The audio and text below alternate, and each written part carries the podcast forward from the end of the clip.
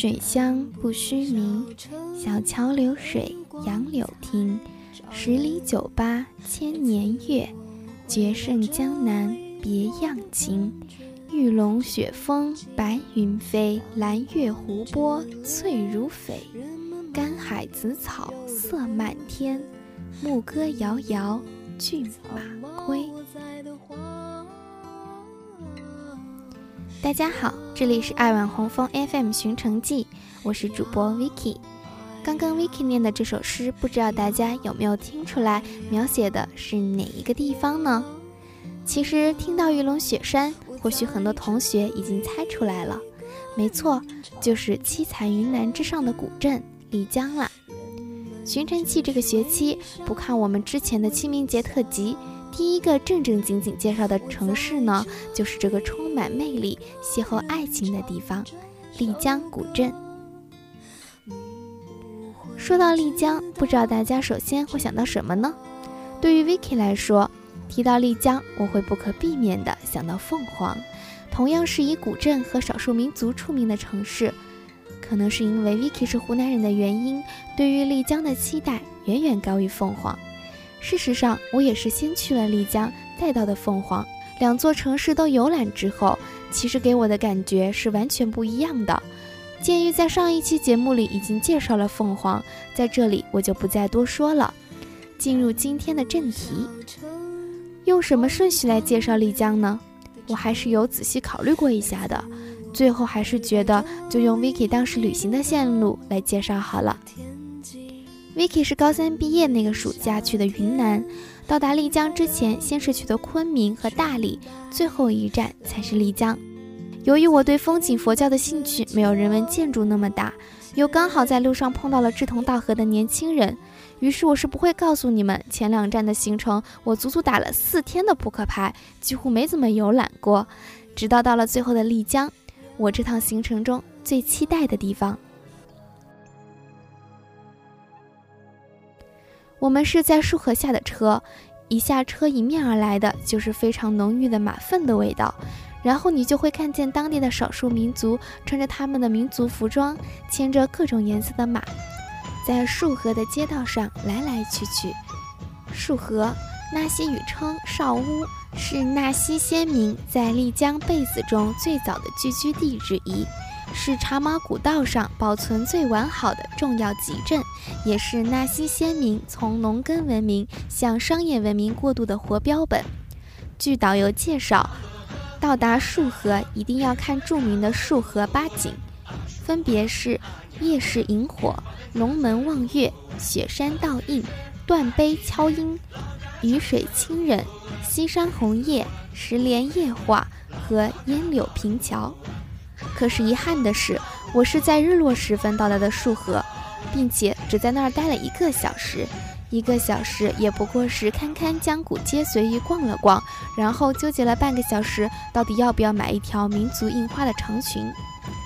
从束河离开半个小时的车程，我就到了传说中的丽江古镇。为什么要说传说中呢？不知道是不是因为爸爸妈妈之前都有到过丽江，并且在我要去云南之前大力鼓吹过丽江的风景的原因，我对这个地方的期待值非常的高。可是遗憾的是，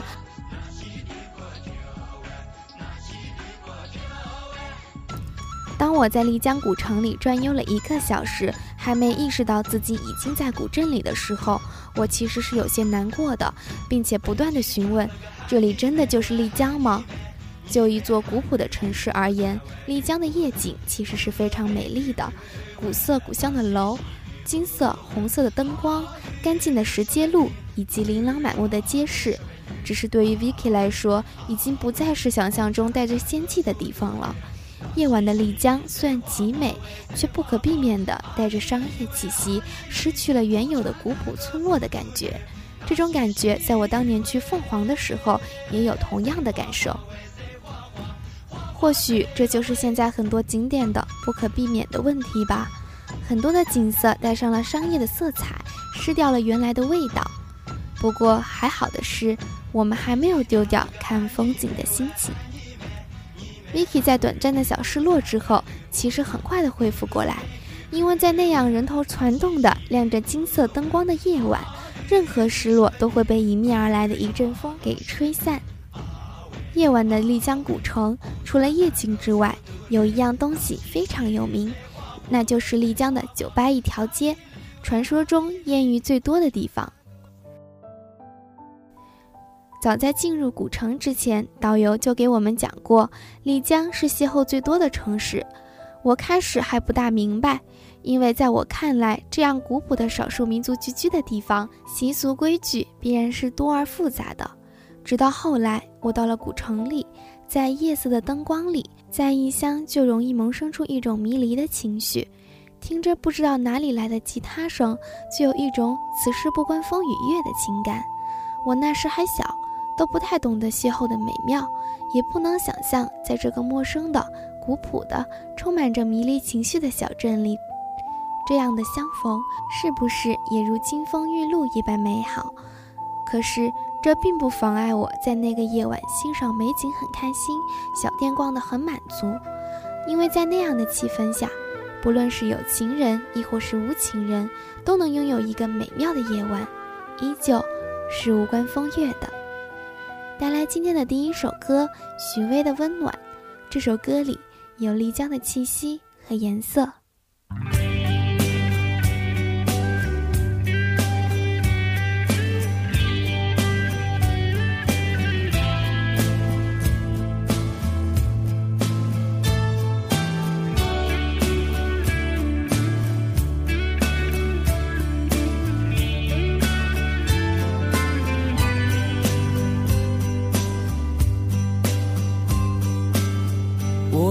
在我的房间，翻看着你的相片，又让我想到了大理。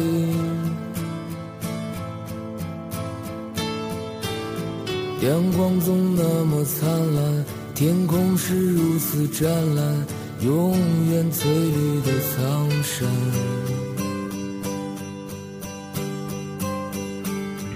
我爱蓝色的洱海，散落着点点白帆，心随风缓慢的跳动。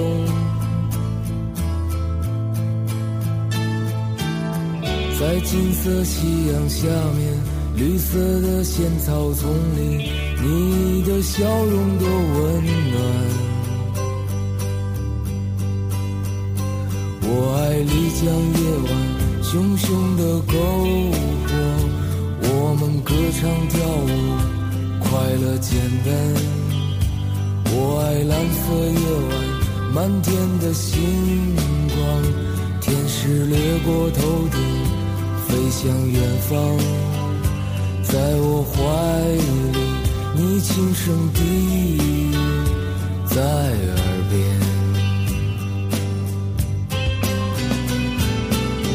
那一些温暖在。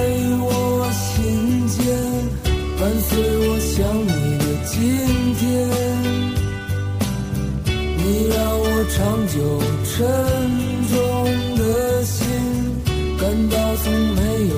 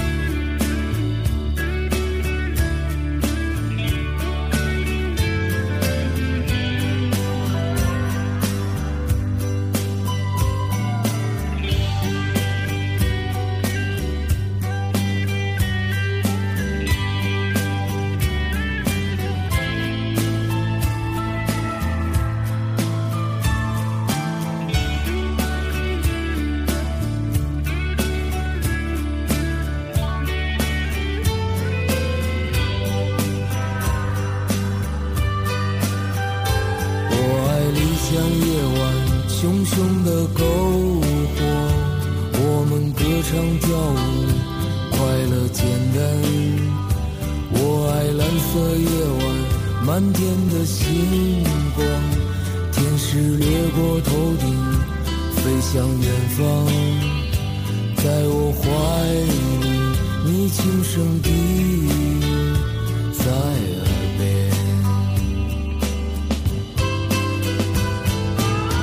那一些温暖在我心间伴随我想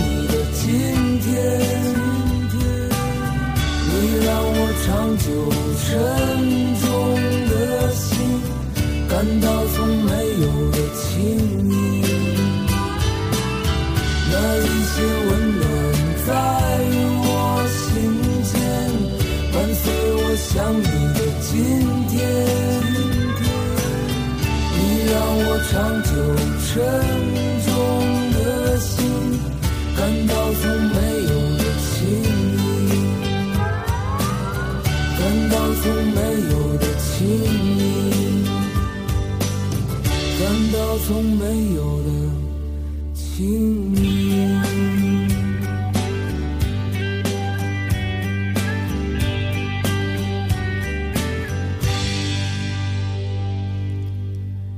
是丽江古镇并不是丽江旅行的全部意义。事实上，在第二天的行程中，我才真正的爱上这个地方。是的，接下来我要给大家介绍一个人文文化和一个风景文化。先说说人文文化，这个呢，就是很多人去云南、去凤凰之类的地方一定要看的，那就是少数民族。丽江的少数民族有纳西族、白族。普米族、藏族、彝族、苗族等民族，其中少数民族占总人口的百分之五十八左右。因此，丽江的民族风情迥异多彩，特点十分突出。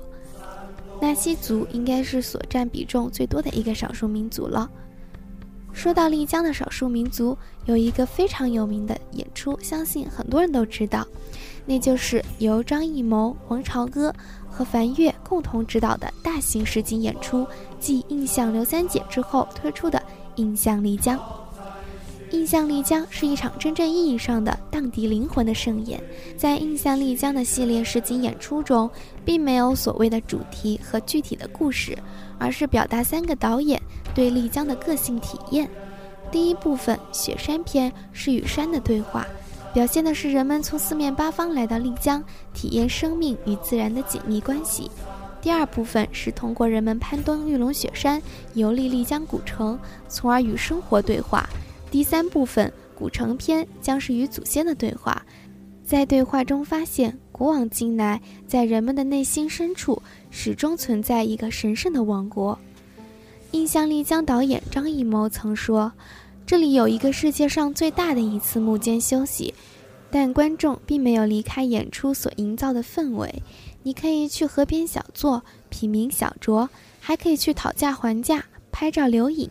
但不论你在做什么，你都已经在和纳西人民的交往之中。Vicky 有幸看过这场演出，受到了非常大的震惊。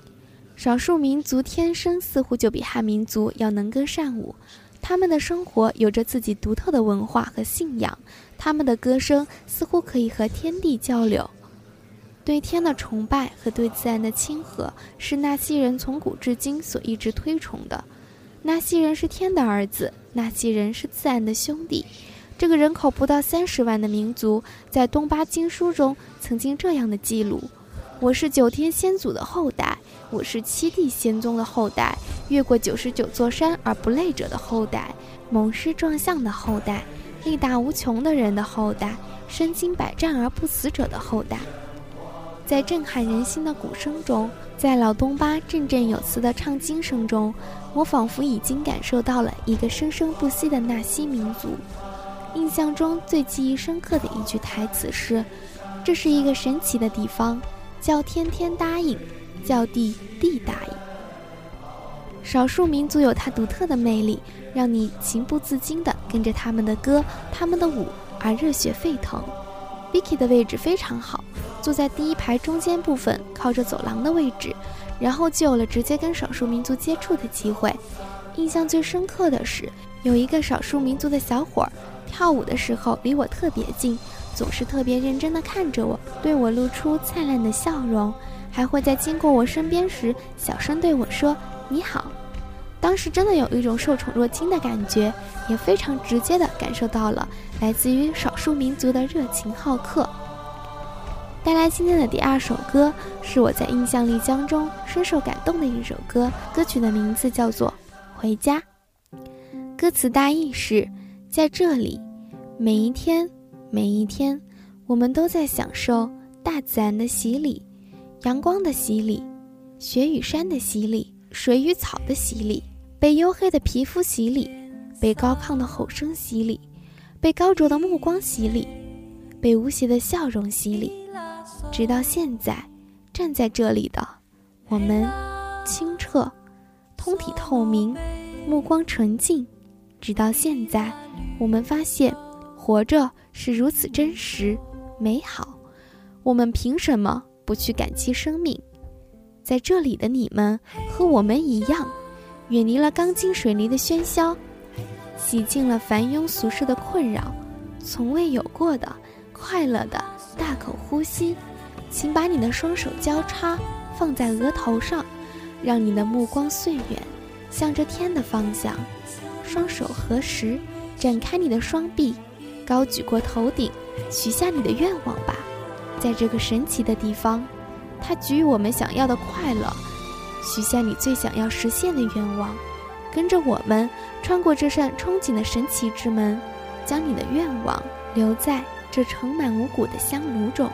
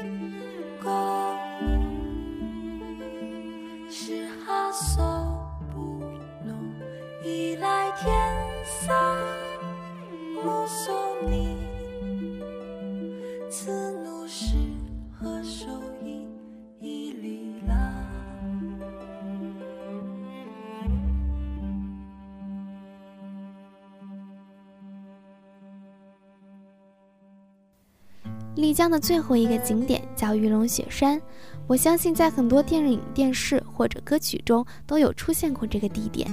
玉龙雪山为纳西族的神山和聚居地之一。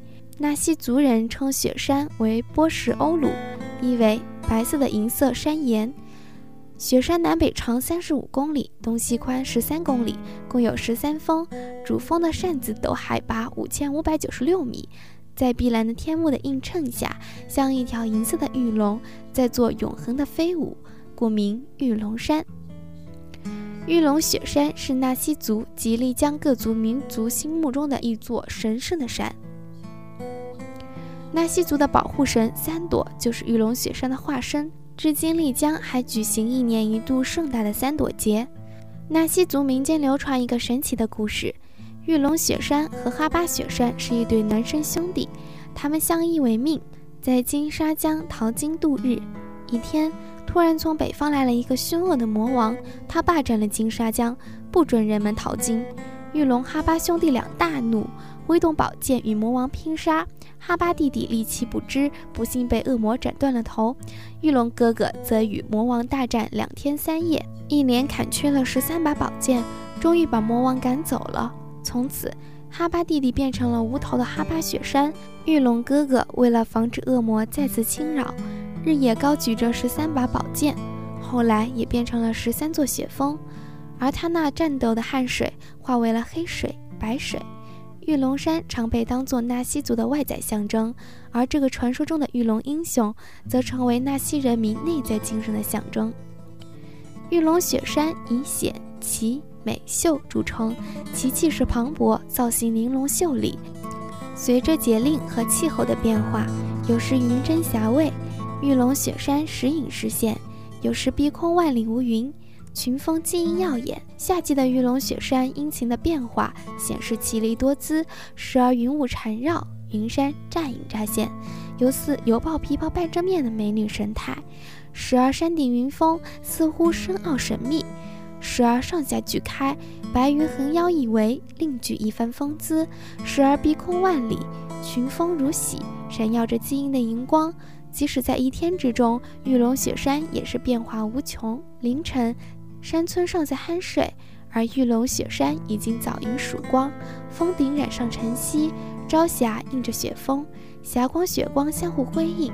傍晚，夕阳西下，余晖山顶，雪山像一位披着红纱的少女，亭亭玉立。月初，星光闪烁，月光融柔，使雪山似躲进白纱帐中，渐入甜蜜的梦乡。每当春末夏初，百花斗艳。云南八大名花无不具备，仅杜鹃花就有四十多种。林木苍郁，以松而言，从下到上分布着云南松、华山松、云杉、红杉、冷杉等。Vicky 到达玉龙雪山的时候，不知道是不是因为高原水土不服的原因，整个人都非常的不好，所以并没有很认真的游玩。在印象中，只记得那里的水清澈见底，是绿色的。第一次见到了什么叫高耸入云，也第一次看到了巍峨的山顶覆盖着洁白的雪，像仙境一样美，而且非常的干净。从水流到树林再到雪山，你所能感受到的，除了开阔，就是一尘不染。Vicky 也是在那一年第一次坐缆车，感觉刺激又新鲜。虽然我去的时候下着雨，但云雾缭绕。下山的时候，就有金色的光芒照耀下来，就像是大自然送给了我一份金色的礼物。送上今天的第三首歌《七彩云南》。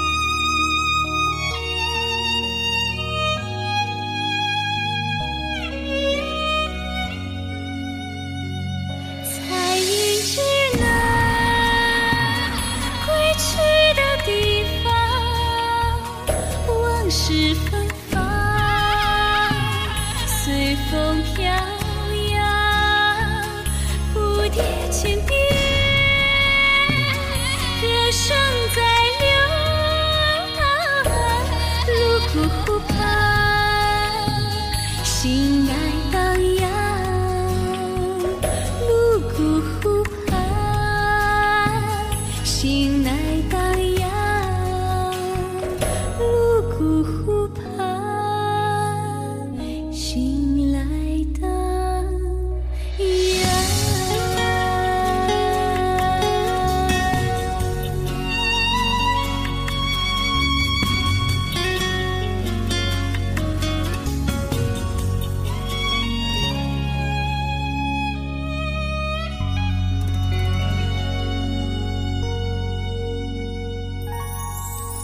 次的云南之旅，我没有去泸沽湖，也没有去香格里拉，可是到过蓝月谷，看过束河镇，其实也就没有太多的遗憾了。